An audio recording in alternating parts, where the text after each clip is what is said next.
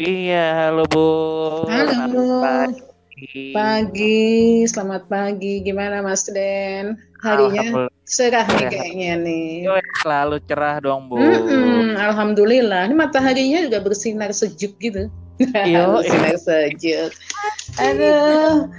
Gimana Bu kabar? sehat. Alhamdulillah sehat, sehat selalu. Perkembangan pet, eh, perusahaan Ibu gimana Bu? Topan? So far oke ya, so far oke.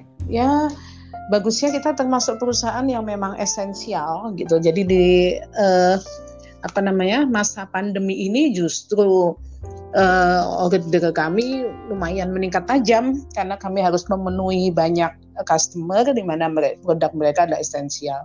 Jadi packaging kami betul-betul sangat ditunggu. Jadi ya tetap semangat gitu ya. Bahkan dari Maret kami mengalami performance yang cukup bagus dibanding bulan-bulan sebelumnya. Oh, jadi di Iya. tengah pandem- pandemi seperti ini justru omsetnya malah meningkat ya Bu ya? Iya gitu. Nah ini sebetulnya bisa dibilang bahwa ini harus jadi penyemangat ya, bukan hanya kebetulan perusahaan kami begitu keadaannya, tetapi juga buat semua ya saya rasa bahwa di setiap kesulitan itu memang betul ada kemudahan, iya kan? Jadi mungkin ada orang-orang yang sedang merasa gundah, sedang merasa gelisah gitu ya. Tapi sebenarnya dari semua masalah itu memang bagaimana kita harus menyikapi secara pribadi ya. Perusahaan tentu punya polisi masing-masing, tapi kalau kita bicara secara individu ya, eh, kita harus menentukan sikap memang mempunyai pola pikir yang positif selalu. Begitu Mas Den. Woi, Hmm, hmm. ngeri loh Ibu satu ini. Hmm, dahsyat pokoknya. Tapi kan banyak orang kalau saya lihat di tengah pandemi saat ini kan banyak PHK sehingga Mm-mm. menyebabkan beberapa orang itu mengeluh, dia frustasi, bahkan ya kalau saya bilang ada yang contoh kecil lah melakukan aksi bunuh diri, bahkan perampokan. Nah, Hmm. cara nyikapinnya dari versi Ibu itu seperti apa sih Bu? Jadi kalau saya melihat begini, yang pertama bahwa terjadi satu masalah itu memang terkadang tidak bisa dipungkiri. Contohnya sekarang wabah pandemi ini kan memang tidak ada yang mau lah ya. Tapi ini kan sudah terjadi secara global, bukan hanya Indonesia, tapi beberapa ratus negara yang sudah terkena. Begitu. Jadi ini artinya bahwa kita tidak bisa menghindar dari pandemi yang sedang berlangsung saya juga sadar bahwa banyak efek dari kejadian ini berimbas kepada semua gitu ya. Jadi tentu saja kita tidak pungkiri bahwa banyak teman-teman kita yang memang mereka eh, merasakan efeknya yang kebetulan kurang mengenakan. Seperti tadi Mas Den bilang ada yang eh, di PHK, ada yang kehilangan pekerjaan karena omset mereka menurun, karena daya beli masyarakat menurun, banyak orang yang khususnya teman-teman yang penghasilannya harian itu pasti dampaknya luar biasa.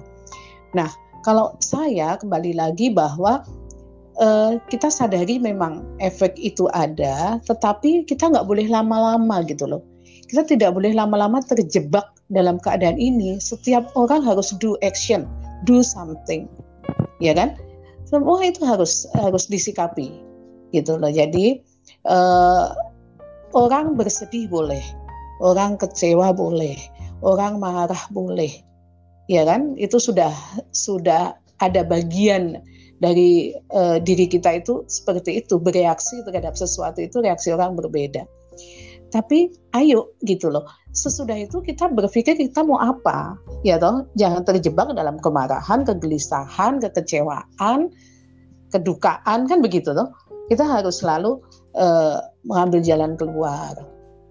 Nah, jadi kita harus siapkan dulu pikiran yang positif gitu.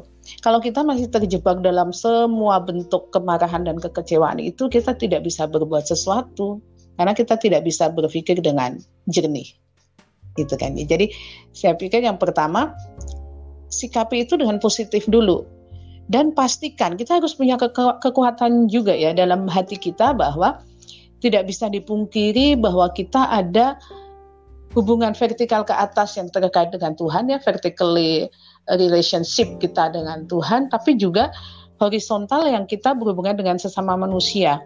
Dalam situasi seperti ini kan kedua aspek relationship ini tidak boleh terlepas. Ya kan sebagai orang yang beriman semua memang berserah kepada Tuhan. Tetapi Tuhan juga mengingatkan bahwa berserah itu setelah upaya dilakukan. Gitu kan Mas Den? Iya kan? Betul, betul, betul, betul, betul. Tapi kalau orang belum berupaya, terus dia berserah saja, ya itu juga sebetulnya uh, apa ya? Ya nggak akan mengubah keadaan gitu loh, karena berupaya baru berserah. Nah itu udah kombinasi yang pas gitu. Jadi setelah kita apa namanya tadi saya bilang bersedih, berduka sebentar, kita melakukan sesuatu, berpikir tenang manfaatkan semua potensi diri karena yang harus di, diyakini adalah bahwa setiap manusia itu terlahir dengan talenta, terlahir dengan berkah, terlahir dengan kemampuan. Nah, itu yang sering kita itu melupakan diri kita bahwa kita memiliki sesuatu loh. Tetapi kadang kita itu lupa mengeksplor. Kita lupa mengeksplor diri kita kita memang sudah kita sering ya dengar orang bilang wah udah zona nyaman dan zona nyaman orang itu tidak sama loh ada yang baru sedikit saja dia sudah merasa nyaman ada orang yang wah saya harus uh, lebih dan lebih karena mimpi saya tinggi saya harus bisa menyampai mimpi saya gitu nah jadi kembali lagi tadi bahwa sadari bahwa setiap kita punya kemampuan Nah, itu yang yang saya ingin garis bawahi bahwa ayo kita semua mengasah kemampuan kita loh di era seperti ini di kondisi wabah yang ya mudah-mudahan cepat selesai tapi siapa yang garansi ini cepat selesai kalau yeah. ini iya. berlangsung lama apakah kita juga akan di rumah tanpa berbuat sesuatu dengan waktu yang sekian lama begitu intinya nah. kembali lagi kreatif ya bu ya, kreativitas yang utama iya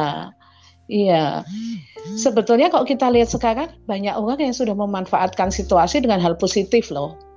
Ya. kan beberapa segmen sangat terasa ya dampaknya seperti teman-teman yang di ekspedisi. Ini sepertinya lagi booming gitu. Saya pun merasakan nih beberapa teman yang kebetulan mereka betul-betul stay at home mereka kreatif. Sekarang ini saya yang kebetulan bekerja diuntungkan dengan banyak teman-teman saya yang uh, tiba-tiba menawarkan frozen food, tiba-tiba menawarkan sayuran segar, buah segar, dan ini sebelumnya mereka nggak pernah lakukan. Ini jadi saya lihat ini nih orang-orang yang cerdas membaca situasi gitu. Bahkan Sebetulnya ada teman kayaknya bu. Kenapa sorry? The power of kepepet. Iya. Nah, nah itu tadi the power of kepepet itu kan bisa menjadi sesuatu yang positif bagi mereka yang memang positif menanggapinya tuh. Tetapi kan masih banyak di antara kita semua yang terpepet itu yang berdiam diri. Betul, the power of kepepet gitu. Kadang ada orang yang bergerak karena kepepet. Jadi mau nggak mau dia harus bergerak gitu karena kepepet.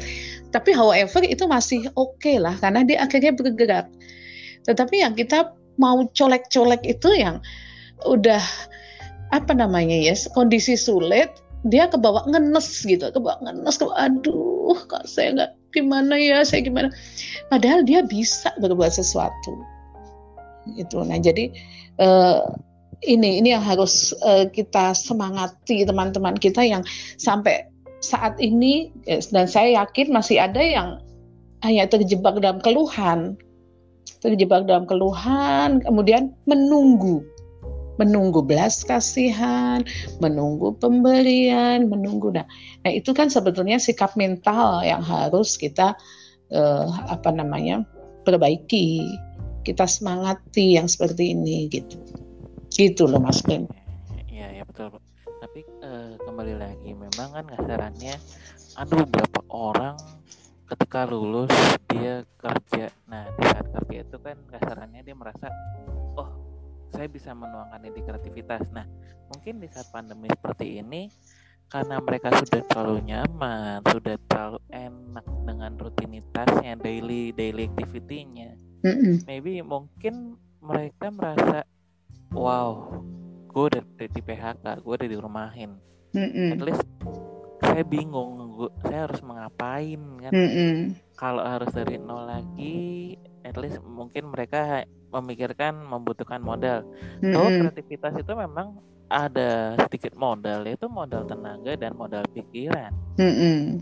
nah kan ya benar kata ibu ada beberapa sektor yang lemas ada beberapa sektor yang kuat. Nah saya kembali nih bu. Kan asarannya eh, bukan hanya dari sisi perusahaan tapi dari sisi kampus atau tingkat universitas.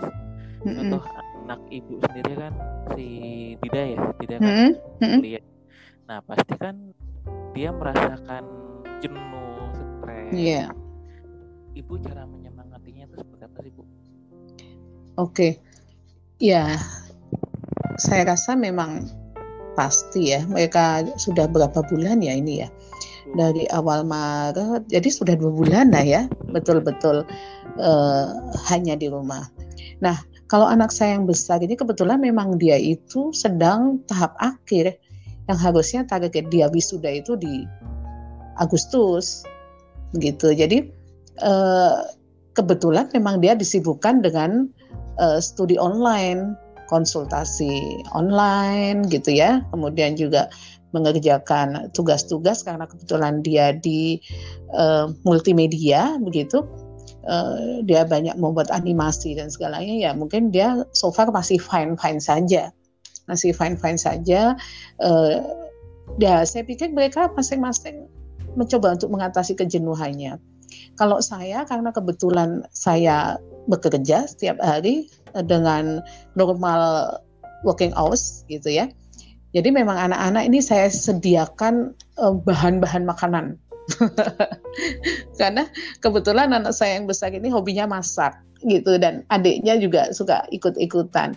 Jadi memang saya lengkapi dengan beberapa peralatan memasak, bahan memasak dan saya bebaskan mereka eh, untuk mengeksplor diri mereka.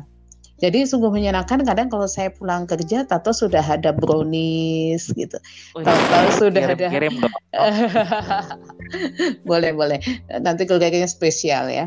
oh Jadi siap sudah ada makanan-makanan yang eh, entah itu hasil melihat resep dari mana atau hanya di kepala dia mau begini begitu gitu ya. Tahu-tahu roti tawar dia gulung-gulung menjadi seperti cinnamon roll gitu ya. Tahu-tahu nasi yang tidak habis dia bikin menjadi kroket nasi diisi daging asap Bu. Jadi pengen itu ya. Jadi tunggu jadi tunggu. lapar saya Tunggu tunggu ya masih lama berbuka puasanya ini. oh oh Nah, Entry. Nah, jadi yang kayak gitu eh, kita buka bukanya lama nanti Hmm. bisa dikirim ya oh hari ini kayaknya off deh ya. nah, jadi dan kayak gitu. Jadi maksudnya kita coba tangkap saja passion dia di mana. Karena kebetulan dia memang ada tugas yang cukup padat gitu ya. Cukup, tapi saya memang sampaikan pada saat kamu memang ada waktu, kamu mau mengusir kejenuhan, saya sudah siapkan ini semua, silahkan. Dan akhirnya malah mengeksplor diri. Jadi se- semua happy dan mereka nggak nggak yang ribut gitu loh. Aduh, ayo dong ke mall, ayo dong jalan. Dan mereka sudah sangat tahu situasi. Bahkan di rumah protokol yang sudah ditetapkan pemerintah pun kita ikuti. Nah, ini juga himbauan gitu ya. Bahwa karena kami banyak eh, pembelian online, jadi saya pasang keranjang di depan rumah untuk untuk kalau orang kirim ini sekalian mengingatkan teman-teman semua ya kalau ada Iya. orang kirim gantung di pagar atau saya siapkan kotak pada saat saya tahu hari ini ada pengiriman eh, makanan kah atau apa saya siapkan keranjang mereka taruh di keranjang kemudian didiamkan beberapa lama kemudian kalau itu eh, kirimannya seperti eh, bukan makanan maksud saya ya itu kita semprot dulu semua dengan desinfektan dan anak saya pun begitu terima paket dia harus cuci tangan pakai sabun pakai air mengalir atau at least ada alkohol dan hand sanitizer saya sediakan. Gitu kan? Wow. karena selama selama pandemi ini eh, bibi yang kerja di rumah terpaksa saya saya work from home kan? Gitu. Jadi eh, saya kirim baju yang habis dicuci saya sendiri yang mencuci saya eh, seminggu dua kali mereka ambil. Supaya saya tetap bisa memberikan eh, apa ya eh, hak ya. nafkah bagi mereka lah ya haknya mereka. Karena kita nggak bisa mengabaikan mereka kan sudah kerja dengan kita. Tapi tentu saja ada komitmen-komitmen yang harus kedua belah pihak uh, sepakati lah saling ya namanya kondisi kan seperti ini. Tapi at least tanggung jawab saya kepada mereka itu ya mudah-mudahan bisa membantu. Nah itu jadi karena tadi Mas Den nanya bagaimana mengatasi kejenuhan. Nah kok saya kebetulan anak-anak saya ya mereka lumayan dengan tugas-tugasnya, kemudian saya sediakan itu. Jadi mereka kalau sudah uh, jam tertentu harus keluar dari kamar, saya uh, minta keluar, kadang berjemur, kadang eh kamar matikan AC, buka semua pintu, pagar semua, eh pagar sorry, pagar nggak boleh dibuka, terkunci rapat, pintu-pintu, jendela semua dibuka supaya matahari bisa masuk. Ini juga uh, himbauan saja buat semuanya ya karena memang kita harus betul-betul sirkulasi udara di rumah kita juga harus baik. Gitu. Ya, nah kan uh, kalau ibu kan cara menyikapnya anak-anak kan cukup bagus ya. Kita lihat kan beberapa hari ini uh, ada beberapa anak membuat, oke okay, mereka kreatif, mereka Mm-mm. membuat link YouTube atau channel YouTube. Mm-mm tapi kadang-kadang konten yang mereka buat itu no make sense buat saya itu nggak masuk akal. Bahkan di luar logika ada contoh. Seperti yang uh, belum lama ini ditanggap dia membuat konten prank ya. aduh. Ya ya itu saya juga uh, antara mengikuti dan tidak mengikuti. Tapi kadang saya kalau sambil nyetir ke kantor tuh saya nyetel radio gitu supaya saya bisa update info. Dan saya sempat kaget juga ada peristiwa ini. Ya bahkan ada yang ketangkap seorang uh, remaja putri sholat tapi main TikTok nah aku sama wow mereka oke okay, ngilangin jenuh mereka menganggap bahwa YouTube itu sebagai channel untuk mendapatkan duit hmm, hmm. itu salahnya yeah. kita terlalu globalisasi kita yeah. terlalu digitalisasi tapi kita gampang banget buat konten yeah. tapi isinya nggak bermutu nah aku mau minta komentar dong bu cara uh, tentang hal seperti itu tuh seperti apa sih di mata seorang ibu? Gitu. Ya uh, itu memang apa ya saya prihatin gitu ya. Saya banyak prihatin kalau saya melihat saya bukannya aktif uh, di media sosial. Artinya melihat karya-karya anak-anak muda itu seperti apa. Tapi at least yang begitu-begitu saya dengar ya saya mengikuti. Nah memang banyak yang mengkhawatirkan karena saya melihat mereka itu sudah menjadikan kreativitas itu jadi apa ya berpikir mereka terlalu komersil kah? Sudah kehilangan hati sudah kehilangan empati. Ada hal-hal yang seperti ini saya lihat. Masih banyak yang mereka membuat konten bagus tentunya. Tapi kita kan sedang bicara bagaimana dengan mereka yang membuat konten yang agak ekstrim dan ekstrimnya eh, apa ya membuat kita mengelus dada lah ya. Khususnya saya yang sudah eh, lebih dari setengah abad ini gitu. Jadi kalau saya lihat sebetulnya semua itu adalah bermula dari pendidikan dasar. Pendidikan dasar anak ya itu orang boleh sepintar apa pun, sekreatif apa pun. Tetapi ada satu hal yang tidak boleh diabaikan gitu loh, budi pekerti. Ya kan? Kan dasar dari semua itu adalah pendidikan budi pekerti. Yang artinya ini tidak lepas dari peran orang tua, peran lingkungan, kan begitu ya. Jadi kita tuh harus menanamkan gitu mana yang baik, mana yang tidak baik. Gitu loh. Mana yang boleh, mana yang tidak boleh. Seperti saya, uh, saya bicara ke anak-anak saya, di rumah mama sediakan wifi karena itu menunjang mereka beraktivitas. Tetapi ingat, ada hal-hal yang tidak boleh dilihat. Saya bilang gitu. Tidak usah dijelaskan, tapi kalian sudah mendapatkan pendidikan agama, kalian sudah mendapatkan pemahaman-pemahaman dari kitab suci, saya rasa apa pun agamanya, kitab suci sudah mengajarkan semua kejelasan budi pekerti, ya Thomas Den. Jadi kok ke anak saya kebetulan kalau saya bilang, Mama berikan kepercayaan kalian menggunakan wifi, tapi ingat hal-hal yang tidak baik tidak boleh dibuka. Ingat, mama tidak melihat, tapi yang di atas Tuhan mengawasi. Dan mata kalian nanti akan dipertanggungjawabkan. Nah, saya tuh begitu ke anak-anak. Karena memang saya nggak bisa mengawasi mereka menggunakan uh, apa namanya wifi kan, menggunakan internet kan, gitu. Jadi saya hanya tekankan itu itu membuat uh, anak takut akan Tuhan ini juga hal yang sangat penting karena di setiap langkah mereka mereka akan berpikir bahwa jalan saya sudah benar atau belum. Jadi orang tua itu tetap harus mengawasi, jangan terlalu banyak e, mendikte tentu saja. Kasih dia kepercayaan dulu yang pokok, bebaskan, awasi, tarik ulur. Gitu loh. Dan itu sebabnya orang tua pun kadang harus cerdas. Kalau orang tua yang sama sekali nggak mau tahu, ya di bisa diperengin anaknya juga kan. Jadi kita tarik ulur. Kalau saya dengan anak-anak saya, karena kebetulan kami kan bertiga di rumah perempuan semua ya. Saya sebagai single parent, saya berfungsi ganda sebagai ibu dan sebagai ayah. Ya kan? Jadi saya bilang, Mama contohkan.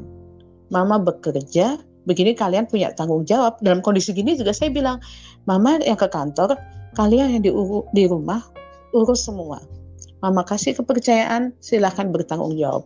Dan itu tadi loh, penekanan bahwa saya tidak melihat, tapi ada Tuhan yang mengawasi. Itu juga sesuatu yang membuat mereka berusaha untuk mengatur langkahnya. Jadi mudah-mudahan itu akan menjadi tameng. Karena sekarang itu eh, zaman sekarang saya pikir kembali kepada ajaran Tuhan itu ada sesuatu yang harus ditekankan, dikuatkan, mau sekreatif apa pun harus ada dasar itu. Begitu kok saya bilang. Wow, berarti uh, temanya hari ini cukup ini ya panas ya. nah, itu tadi loh. Iya kan, coba Mas Den bayangin kayak tadi yang ngeprank ternyata apa namanya paketnya isinya sampah. sampah. Bayangkan bagaimana perasaan yang menerima itu. Iya. Nah, itu artinya yang ngeprank ini tidak berpikir pada orang lain, dampak orang lain. Sedangkan manusia ini saya sedikit cerita ya. Uh, saya rasa ini relevan ke semua uh, semua orang lah. Ada cerita bahwa bisa jadi orang masuk surga itu bukan hanya karena ibadah saja yang dia lakukan, tetapi justru kebaikan dia ke orang lain itu yang menjadi poin plus. Tuhan itu kan maha adil gitu loh. Hubungan manusia dengan Tuhan itu sudah pasti yang saya bilang vertikal.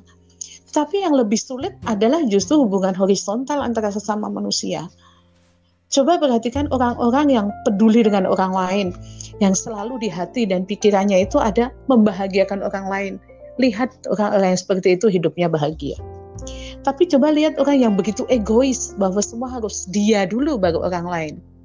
Coba deh lihat lihat orang seperti itu sangat berbeda mereka menyikapi setiap masalah. Jadi kalau saya lihat kasus prank segala macam itu itu kan buat kesenangan mereka.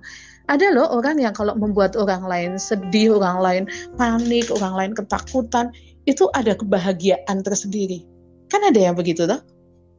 Nah itu yang perlu ke psikiater ya mama gitu. Tapi yang saya bilang tadi, perhatikan mereka yang memperhatikan orang lain lebih dari dirinya sendiri, hidup mereka sangat damai. Dan ada pahala dari dia menyenangkan orang lain kan? Kenapa Tuhan juga bicara bahwa engkau yang membahagiakan orang lain, ya itu akan menjadi spesial kok di mata Tuhan.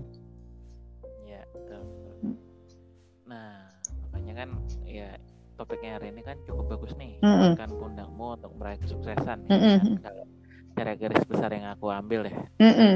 Mm -hmm. mungkin yang obrolan ini jadi asik ya kalau kita kita banyak hal-hal yang sedang kekinian begitu tuh bisa kita bisa obrolan kalau ngidul panjang gitu iya betul karena memang ada keprihatinan juga gitu kadang kadang pengen gitu ya kita nanti kalau semua kondisi sudah normal kita kumpulinlah anak-anak muda gitu loh. Hmm. kita ingatkan gitu mereka bahwa ya kan sebenarnya kembali gitu. Kan di mana pun juga kita harus mulai dong e, berpikir eh, hal-hal yang religius gitu loh. Karena itu dasar manusia. Dasar manusia itu memang harus ada apa sih pegangan dia itu apa gitu. Jadi melangkah itu ada ada aturannya gitu loh. Nggak bisa orang melangkah suka-suka gitu kan. Jadi kembali kepada aturan jadi saya pikir prihatin ya kalau satu kok tadi udah kebablasan begitu ya prank-prank itu sebenarnya sesuatu yang saya sangat apa ya melihatnya kok jadi kebablasan gitu ya. Dan kok kembali ke wabah ya tadi Mas Den. Kita harus punya kekuatan kan uh, ada orang bijak mengatakan mintalah supaya pundakmu ini lebih kokoh. Jangan minta bebanmu diringankan kan hakikatnya kualitas manusia ada di situ. Iya betul. Iya toh? Kokoh kan pundak gitu. Kalau wabah ini tidak berhenti dalam waktu singkat misalnya kita harus uh, menghadapi wabah ini dalam waktu yang cukup panjang terus kita hanya mengeluh mau jadi apa? gitu loh. Kita hanya menunggu. Sedangkan orang berhasil itu memulai bukan menunggu. Lihat ya. Orang yang berhasil adalah orang yang memulai bukan yang menunggu memulai itu kan tidak langsung besar tidak langsung hebat memulai dari yang kecil tetapi nyata. Nah, itu. Ya. Kayak Mas Den nih, saya hargai nih anak muda yang tidak bisa diam. Artinya, uh, ya harus begitu mengeksplor. Ini yang saya satu lagi yang harus saya sampaikan ya, ya. bahwa manusia itu kan ada batas rata-rata, ya toh, rata-rata nih. Nah, kita harus pastikan bahwa mereka yang lebih dari rata-rata itulah yang akan lebih cepat berhasil. Jadi jangan menyerah di batas rata-rata. Kalau rata-rata kita mau memilih satu orang yang unggul juga mana ya sama semua rata-rata. Kita satu organisasi juga kan memilih pemimpin pasti yang mereka punya kelebihan kan, yang menonjol kan, gitu loh. Kalau semua hanya berada di posisi yang rata-rata, ya ambil acak aja deh, ya. Demikian juga Tuhan melihat manusia. Ya kalau semua kata-kata ya ya Tuhan yang melihatnya ya sama aja. Coba kalau kita menjadi lebih deh, lebih berusaha mendekatkan diri ke Tuhan, lebih nurut sama Tuhan, ya kan? Lebih mengadu deh gitu. Ya Tuhan, saya kok begini ya Tuhan, saya mohon kuatkan saya. Nah, ya kan katanya kalau kita memohon meminta, ya Tuhan akan mendengar masalah ngabulin doanya sesuai waktu yang tepat di mata Tuhan kan gitu kan. Nah jadi jadi yang lebih dari kata-kata supaya memang kita bisa dilihat eh manusia apa pun yang di atas sang pencipta Iya betul. nah, nah makanya sebenarnya gini bu, kan kalau saya itu berkreasi memanfaatkan dunia digital yes. sebagai alat untuk berkreativitas. Mm -hmm. Nah, mungkin orang-orang di luar sana menganggap dunia digital itu sangat bagus, cuman memanfaatkannya sangat kurang. Mm -hmm. Nah, di situlah yang namanya kan uh, kembali ke topik kita kan kuatkan pundakmu untuk meraih sukses. Mm -hmm. Nah, yang namanya meraih sukses itu kan memang saya pikir tidak mudah. Sama ya kayak saya, saya kemarin diajak diskusi sama direktur utamanya ini bu uh, on track on track itu udah ngajak diskusi saya dia ngomong anggap itu hidup lo itu seperti mengayuh sepeda yes. maksudnya pak kan ketika lo ngayuh sepeda waktu kecil dengan lo waktu dewasa beda bro mm -mm. maksud betul ketika lo waktu kecil lo jatuh orang tua lo hati-hati nah mm -mm. oke okay. nah tapi lo bangun lagi mm -mm. sama ketika lo hidup lo seperti saat ini lo jatuh tapi lo memanfaatkan dunia kreatif yes. lo untuk lebih beda yeah. daripada yang lain. Iya. Yeah. Itu adalah salah satu cara untuk bangkit, ya kan? Hmm. Dan saya rasa juga yang Mas Dena lakukan juga adalah salah satu cara untuk menjadikan kita di atas rata-rata. Ya, ya kan? Uh, ya, saya bilang bahwa semua yang berupaya lebih akan mendapatkan hasil yang lebih. Dan bisa jadi itu tidak instan karena berproses. Tetapi hasil akhir yang akan dirasakan someday, suatu saat nanti, itu akan membuat bahagia karena kita merasakan prosesnya. Siap, siap. Iya kan? Oke, Bu. Gitu. Jadi kita eh, yang tadi saya bilang bahwa kita harus memulai memulai seperti orang berjalan atau tadi disampaikan Mas Den mengayuh sepeda itu kan satu satu gitu kan mengayuh juga kan eh, sekali ayuh sekali ayuh terus tapi itu kan konstan konsisten. Nah, speed itu bisa diatur, ya kan? Tapi kan pada saat start kita mau mulai, ya dengan ritme yang teratur, yang perlahan, pasti naik, naik, naik kan begitu. Nah, memang itulah hidup. Tapi semua itu harus dimulai. Jadi jangan pernah menunggu, ah nunggu di ini, nunggu diajak, nunggu dikasih, nunggu dikasihani. ya itu eh, dia akan berhenti di tempat saja seperti itu. Oke, Bu. Punya impian yang besar, Mas Den. Punyalah impian yang besar. Katanya kita nggak boleh bernegosiasi dengan eh, impian, ya toh? Impian kita harus besar kita negosiasinya sama diri kita loh. Ayo, kamu mau secepat apa? Mau sekencang apa? Ya kan? Mau sekuat apa untuk mencapai impiannya? Impiannya jangan dinego. Nanti kita jadi melemahkan diri. Seperti tadi, pundaknya kokohkan. Jangan minta beban yang lem kecil, yang lemah gitu. Oke, Bu. Siap, siap. Ya. Kita lanjut di topik kedua minggu depan. Oke, menarik sekali ya. Eh, mudah-mudahan kita bisa eh, apa namanya teruskan kegiatan ini menjadi hal yang positif, menjadi apa ya energi lah buat kita semua di era yang tidak mudah, tetapi pasti ada jalan keluar. Betul. Oke. Oke. Terima kasih, sehat selalu. Sehat selalu ya Mas Den, semangat. Kita semua harus semangat.